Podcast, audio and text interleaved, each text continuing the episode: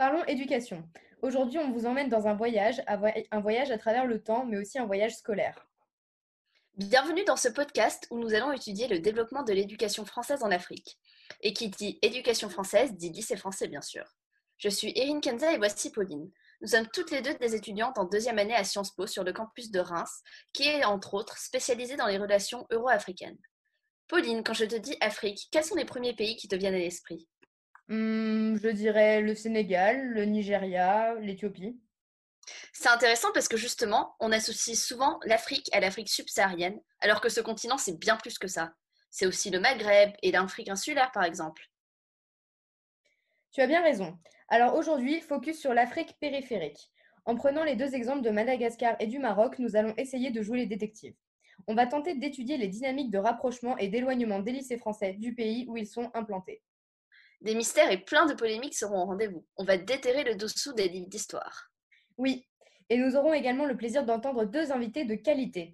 Mohamed Amin Mali, ancien élève du lycée français André Malraux à Rabat, et Jean-Zachary Eustriatiu, ancien élève du collège français Françoise Dolto à Majunga et du lycée français d'Antananarivo de 1974 à 1987. Nous allons d'abord aborder les objectifs des lycées français, notamment à travers la francisation de ces écoles et l'idée de bulles françaises qu'elles ont représentées au début de la coopération, et ce jusqu'à nos jours. Malgré tout, ces écoles ont pu construire des identités culturelles et ethniques assez marquées, qui abordent la question de la langue locale et des mémoires historiques de façon assez spécifique. C'est ce que l'on va voir dans un second temps. Mais avant toute chose, un petit récapitulatif sur le contexte historique lié au développement des écoles françaises en Afrique s'impose. L'internationalisation de l'éducation n'a pas attendu la période coloniale pour être développée. Elle commence dès le XVIIe siècle et suit de très près les migrations françaises liées au commerce, provoquant le début d'une mondialisation économique mais également culturelle. Le développement de l'éducation française dans le monde est avant tout un moyen de valoriser les intérêts français.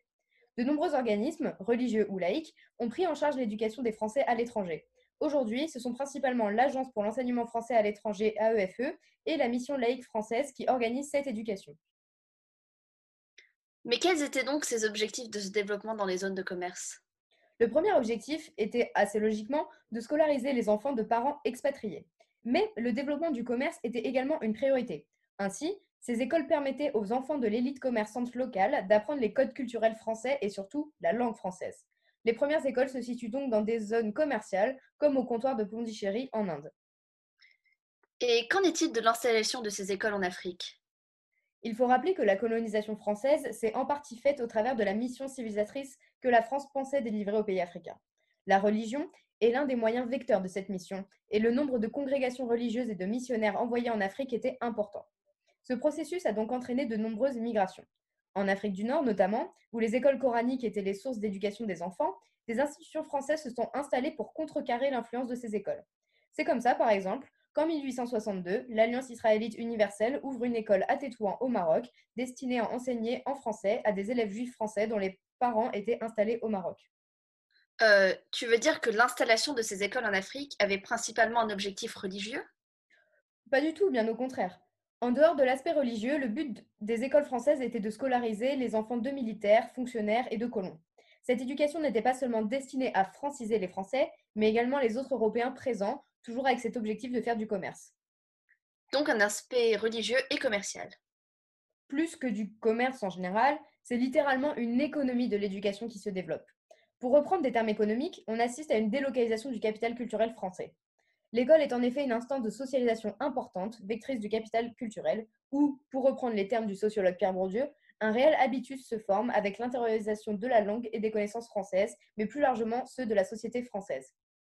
Et c'est là où ça devient intéressant. J'ai l'impression que ces écoles ressemblent à des bulles coupées du monde, et du pays où elles ont été implantées.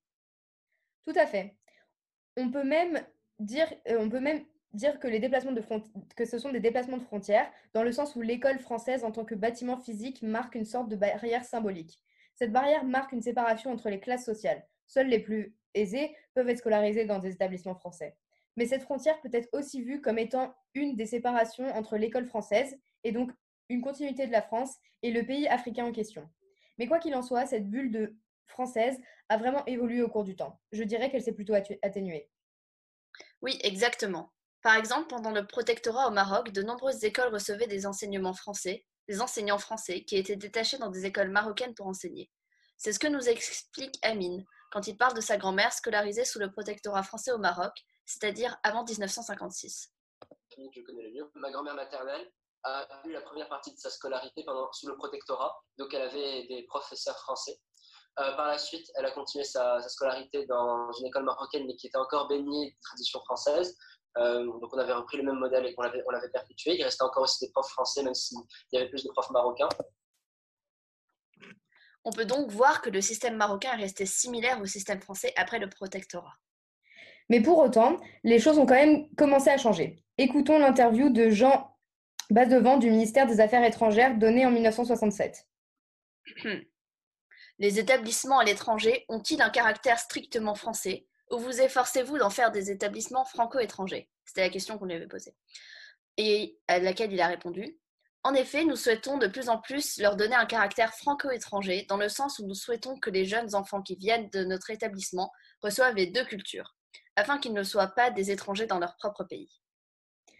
Il semblerait donc que l'on a essayé de donner un nouveau départ, de définir de nouveaux objectifs à ces écoles françaises une politique plus associative, si je puis dire, même si le terme n'est pas correct chronologiquement parlant.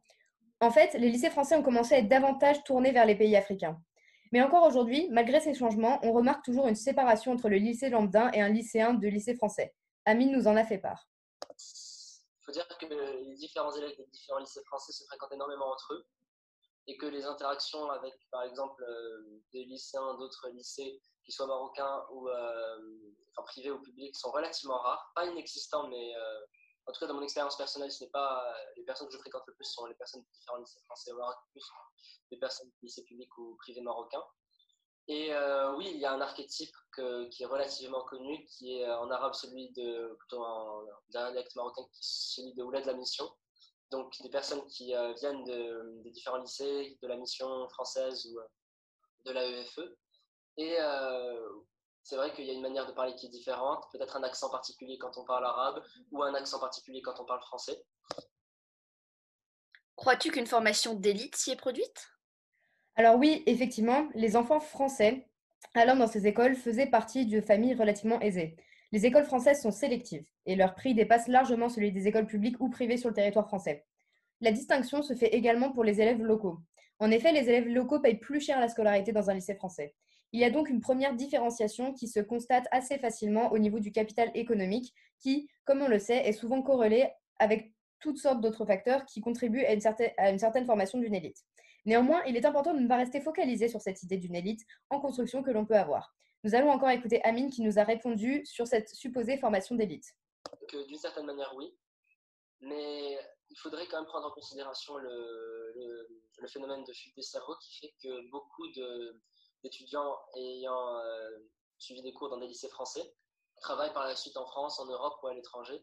Ce qui fait que parler d'une certaine élite au niveau du Maroc, euh, elle, existe, elle est réelle, mais euh, il y a quand même une partie qui part à l'étranger, donc on peut pas réellement voir l'impact réel de cette élite sur le territoire marocain, mais euh, effectivement, les lycées euh, France-Maroc sont des établissements considérés comme élitistes, et oui, permettent d'alimenter une certaine élite, même si le, terme peut-être peut-être un peu ambigu en termes d'élite, oui, enfin, il y a énormément par la suite d'élèves marocains qui ayant étudié dans des lycées marocains qui font, euh, euh, par exemple, qui entrent dans les concours de médecine au Maroc, euh, qui partent dans des facs marocaines et qui ensuite suivent le parcours de personnes ayant suivi des cours dans des lycées privés marocains ou dans, dans des lycées publics. Donc en réalité, c'est quand même très très nuancé. Il n'y a pas de réel il n'y a pas une réelle élite qui sort des lycées français. Ce n'est pas comme si tous les ministres étaient, venaient des lycées français ou que tous les chefs d'entreprise venaient des lycées français ou que tous les grands médecins venaient des lycées français. C'est vraiment plus nuancé que ça. Il y a énormément de, nuances à apporter parce que euh, il y en a énormément qui partent à l'étranger, mais euh, ça ne signifie pas que de hautes positions ne sont réservées qu'à ceux des lycées français ou que le lycée français favorise forcément au sein du Maroc euh, une certaine élite. Euh, personnellement, je ne suis pas tout à fait d'accord avec ce qu'il dit, ou du moins, je pense, je suis pas sûre que sa vision de l'élite soit vraiment applicable à tous les pays africains. Et il se peut aussi qu'elle soit biaisée par le fait qu'il ait lui-même été dans un lycée français. Euh, ma fille Gash, qui est en première année à Sciences Po aussi, écrit beaucoup sur ce sujet. mais elle n'a pas été dans un lycée français. je vais donc lire un extrait de l'un de ses textes. Les élèves des lycées français ne se mélangent vraiment pas aux autres lycées. Je remarque aussi qu'ils perdent beaucoup la culture malgache. La plupart ne savent même pas parler notre langue. Cela crée de grandes frontières dans notre pays, entre les élèves des lycées français et ceux d'autres écoles. Mais le paradoxe est que, malgré ce manque qui est le leur, leur manque de culture malgache, ce sont les lycéens des écoles malgaches qui se sentent complexés ou inférieurs. Ah oui, tu veux dire que l'élitisme, et donc une forme de supériorité intellectuelle, ne se construit peut-être pas seulement au niveau économique, mais au niveau symbolique, avec des ressentis d'infériorité des autres malgaches. Ah, ce concept d'élite, euh, si souvent employé, mais si complexe en réalité. Hmm. Tout ceci me rappelle les constructions d'élites locales dans un but de les associer avec les Français pour diriger les colonies. Des figures telles que Sangor, Césaire étaient passées par des systèmes d'éducation français dans les années 1920-1930, c'est-à-dire durant la colonisation. Est-ce que tu penses que ce système des lycées français ne serait, serait une poursuite de cette colonisation, mais sous une autre forme? Alors, je dois avouer que n'étant, n'ayant pas été dans un lycée français en Afrique, je ne pourrais te le dire. Mais Amine a une réponse à nous apporter. Ah, pas du tout. Euh, de manière générale, je pense qu'un lycée français n'a rien à voir avec la colonisation parce qu'on peut trouver des lycées français aux États-Unis, on en trouve dans d'autres pays d'Europe, et ce n'est parce que c'est au Maroc que euh, le lycée français est la colonisation. Donc, euh, le fait que le Maroc ait un passé commun avec la France ne signifie pas que la présence des lycées français au Maroc ait quelque chose à voir avec la colonisation. Je rappellerai cependant à son propos que même si effectivement les lycées français n'existent pas qu'en Afrique et dans des pays qui n'étaient même pas d'anciennes colonies, ces établissements se sont tout de même développés en même temps que la période coloniale et pour des objectifs bien précis que nous avons évoqués plus tôt. Pour citer Jean Badevant, encore une fois, il disait que ces dépenses pour les lycées français n'avaient pas pour premier objectif la rentabilité matérielle, mais plutôt une rentabilité culturelle. Grâce à ces écoles, un capital d'amitié se construit auprès de ces enfants qui, entre guillemets, aiment la France. Et presque 50 ans plus tard, on retrouve le même type de discours. Le ministre des Affaires étrangères, Jean-Yves Le Drian, estime par exemple que les lycées sont un symbole de rayonnement de la France à l'étranger, par l'éducation, tant que par l'idéal républicain qui est transmis. En fait, même si on peut estimer que l'implantation de ces lycées n'est pas une poursuite de la colonisation, on peut certainement affirmer qu'elle vient tout de même d'une volonté de la part du gouvernement de maintenir ses liens culturels et diplomatiques avec l'Afrique. Et malgré tous les changements dans les relations franco-africaines depuis les indépendances, les mêmes objectifs dans le système français à l'étranger sont quant à eux restés les mêmes. Tafiel a mentionné dans son texte le problème de la langue, quand elle disait que les lycéens des lycées français délaissent la langue malgache. C'est très intéressant parce que, historiquement, le facteur linguistique a vraiment façonné les décisions des politiques coloniales. Ah oui? Tout à fait. Reprenons les deux pays en question, Madagascar et le Maroc. Dans le cadre de la mission civilisatrice, les indigènes devaient apprendre le français, mais pas en exportant tel quel le modèle de l'école française aux colonies. Dès le début du XXe siècle, les autorités réfléchissent à l'élaboration d'une véritable pédagogie qui répondrait au caractère de chaque population colonisée. Une hiérarchisation des langues s'établit donc avec le français en haut de la pyramide. Et toujours au début du XXe siècle, de tels plans pédagogiques se mettent en place, mais ils diffèrent entre le Maghreb et l'Afrique insulaire. À Madagascar, une conception bilingue de l'instruction est mise en place, où le malgache sert de langue véhiculaire à toutes les connaissances autres que le français, et ce dans une optique d'assimilation. Le but de cette manœuvre est de préparer les malgaches à aider les colons dans leur entreprise. Alors qu'au Maghreb, le temps alloué à l'enseignement de l'arabe est moitié moindre, et ce afin d'éradiquer cette langue sur le long terme. En effet, celle-ci était perçue comme un outil de pan-islamisme.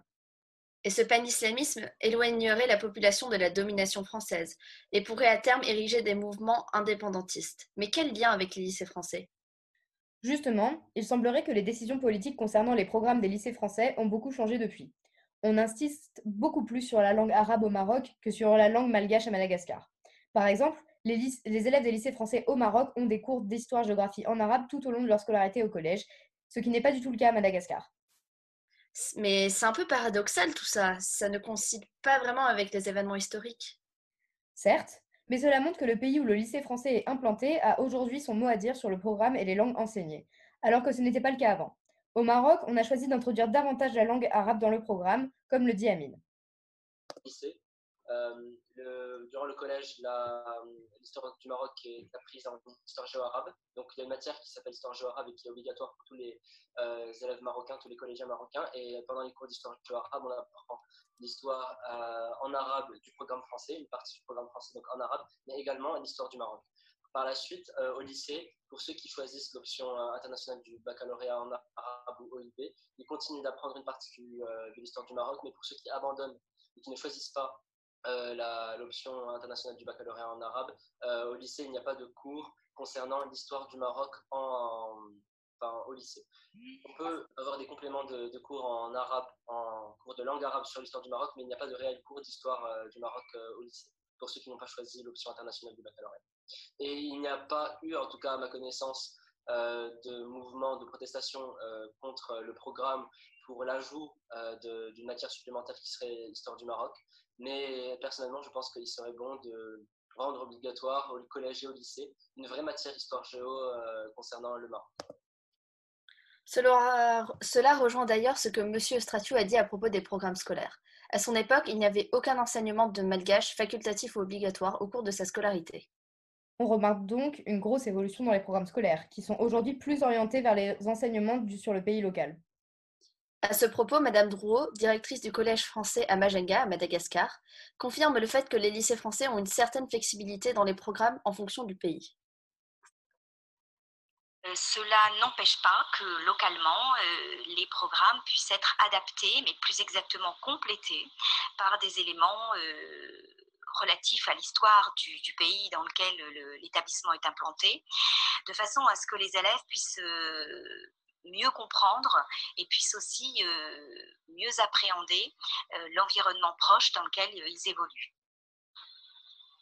Dans notre établissement à Machinga, les jours fériés du calendrier civil malgache sont souvent liés à des événements historiques majeurs du pays. Et ces, événements sont expliqués aux élèves, donnent lieu à, un travail avec les enseignants donc euh, d'histoire-géographie. Je prends l'exemple du jour férié 29 euh, mars, euh, qui est le jour des, martyrs. ce, 29 mars qui commémore l'insurrection, contre la présence française en 1947, eh bien, donne lieu à un travail avec le professeur d'histoire. L'année dernière, ça avait été en collaboration avec le professeur de musique, puisque les élèves avaient appris le chant des, insurgés de 1947 à Tamatave. Cet exemple des jours fériés est intéressant parce qu'il revêt une dimension non seulement historique, mais aussi un aspect mémoriel. Les lycées français ont la réputation, selon certains, de former des élèves qui, je dirais, sont assez coupés du monde de la population de leur pays. Ce genre de commémoration pour la journée des martyrs a un objectif double. Rappeler aux enfants la force d'événements historiques, mais aussi ah, les rapprocher de l'histoire de Madagascar, leur pays. Il faut savoir qu'il y a un grand silence sur cette insurrection du MDRM, Mouvement démocratique de la rénovation malgache, contre l'administration française. On pense que ce silence est dû au mythe de cette insurrection, que cette insurrection soulève. Elle détruit le mythe malgache, du malgache doux et peureux, et le mythe de la décolonisation relativement pacifique de l'Afrique francophone.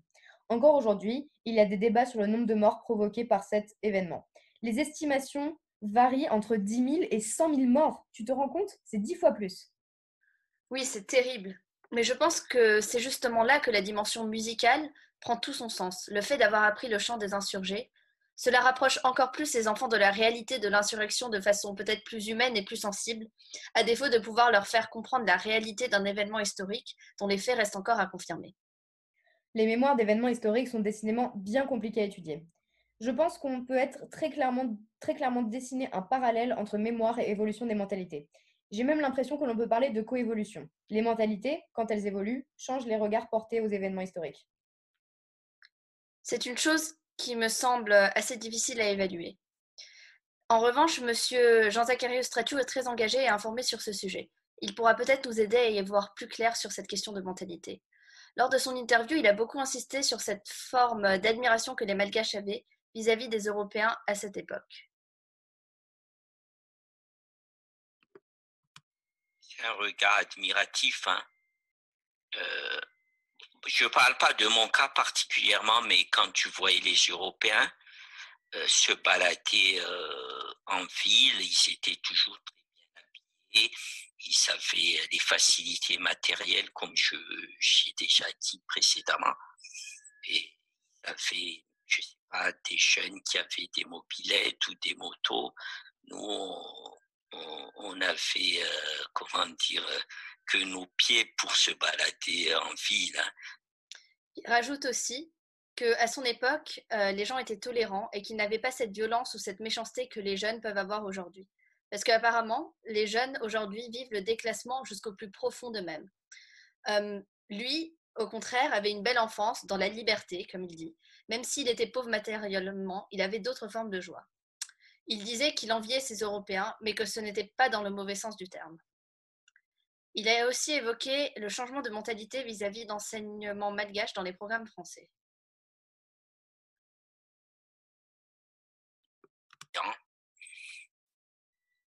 On n'a pas de, diplôme français, on va constamment remettre ça en cause. Oui, d'accord. Et il faut remettre les choses aussi dans leur contexte d'aujourd'hui, dans un monde globalisé. Peut-être ce que je dis actuellement et a moins de sens qu'à l'époque, vous comprenez? Il rajoute aussi que la mentalité de l'époque n'était peut-être pas aussi revendicatrice qu'aujourd'hui. il, il, rajoute que il ne sait pas si les gens avaient conscience de ce manque d'enseignement en malgache ou s'ils n'osaient peut-être pas le revendiquer. Il préférait peut-être se taire et suivre des directives. On peut donc voir que l'exemple des lycées français nous éclaire beaucoup sur l'évolution des mentalités et des relations franco-africaines au, quotidien. C'est le moins qu'on puisse dire. On est passé de l'admiration et de l'obéissance dans les années 1980 à une mentalité beaucoup plus violente et de plus en plus revendicatrice aujourd'hui. Ce sont les ressentis des personnes qui créent leurs souvenirs, leurs histoires et leurs mémoires. Monsieur Stratiou comme Amine nous ont fait part dans leur interview de revendications qu'ils avaient tous les deux. Pour autant, leur expérience du lycée français a été pour le moins drastiquement différente. Amine vient d'un milieu très francophile, assez privilégié financièrement parlant, alors que M. Stratiou a eu un parcours plus particulier comparé à la plupart des élèves des lycées français. C'est le cas de le dire. Du fait de ses conditions très difficiles et modestes, il ne devait normalement pas accéder au lycée français. Mais c'est sa nationalité française héritée d'un grand-père européen qui lui a permis de fréquenter ce milieu. C'est d'ailleurs une chose qui l'a beaucoup marqué. Il se sentait comme un étranger dans ce lycée fait intégrer parce que tu venais et, et moi, je ne m'identifiais pas à ces gens-là. Je ne faisais même pas la démarche de m'identifier.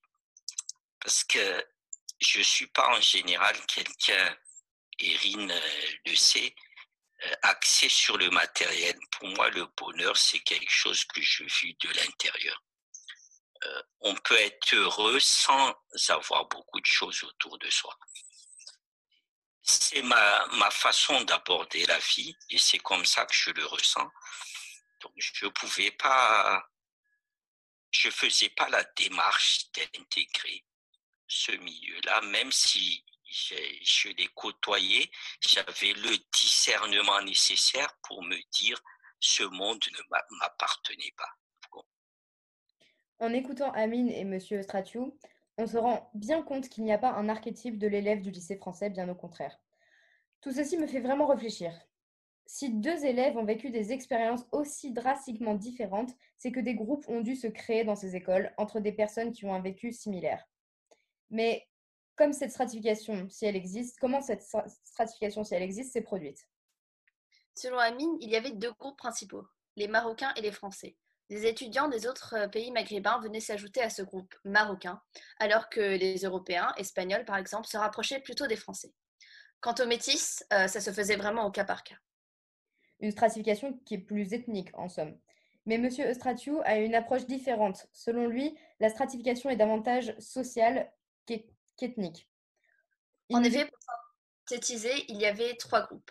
Il y avait le groupe des personnes assez modestes, le groupe des personnes intermédiaires, des malgaches qui ont suffisamment les moyens et qui essayent d'intégrer l'autre groupe, parce que c'est finalement pour eux une euh, façon de se distinguer du reste de la population malgache en général. Et à ce groupe vient s'ajouter les coopérants et les fils de coopérants de la classe ainsi que la classe supérieure malgache.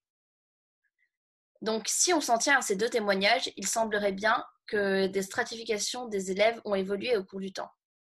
Tu penses donc que la formation des groupes dans un lycée français en Afrique a évolué à mesure de la nature de la présence européenne? Rappelons que M. Stratiou a été dans un lycée français pendant la coopération. Ça se pourrait. Ainsi, la coopération euh, offrait aux malgaches des lycées français une occasion de grimper l'échelle sociale, ce qui a produit une stratification socio-économique dans les lycées. Mais l'érosion progressive de la coopération telle qu'elle a peut-être détruit ce modèle de stratification économique. Et le passage à une mentalité plus revendicatrice et plus consciente des événements historiques majeurs des décennies précédentes, la domination par les Français, aurait fait basculer cette stratification socio-économique vers une division plus ethnique. Ça se tient. J'ai enfin l'impression d'avoir creusé le sujet, d'avoir compris les aspects des lycées français en Afrique qui échappent à un œil non averti. C'est sûr. En tout cas, le moins qu'on puisse dire, c'est que l'histoire des lycées français en Afrique est plus complexe qu'il n'y paraît. Effectivement, si on se contente de retracer les objectifs de ces écoles depuis leur implantation, on remarque une certaine invariance. Même si la façon de présenter ces objectifs ont changé en fonction des relations qu'entretenait la France avec ses colonies ou anciennes colonies, la nature elle-même de ces objectifs est restée la même. En conséquence, ce serait partiel et même partial de voir les lycées français comme de simples outils diplomatiques qui ont participé au rayonnement de la France à l'étranger et qui ont formé des générations d'élites. Ces écoles sont bien plus que cela. Les lycées français ont une histoire en tant que telle, mais ils ont aussi participé à des évolutions mémorielles, à des prises de conscience sur l'histoire des pays africains. Ceci a pris forme du côté des élèves des lycées français, mais aussi du côté des personnes qui n'y ont pas été. Ces écoles ont aussi été et demeurent des lieux de stratification ethnique et sociale, ainsi que des lieux de construction identitaire. Donc, deux grandes idées pour terminer. 1. Il n'y a pas une unique expérience d'un élève de lycée français. Et deux, les identités créées dans les lycées français se forment beaucoup par opposition aux personnes qui n'y sont pas ou qui y sont, mais qui sont différentes de nous. Les lycées français sont ainsi des espaces d'altérité multiples.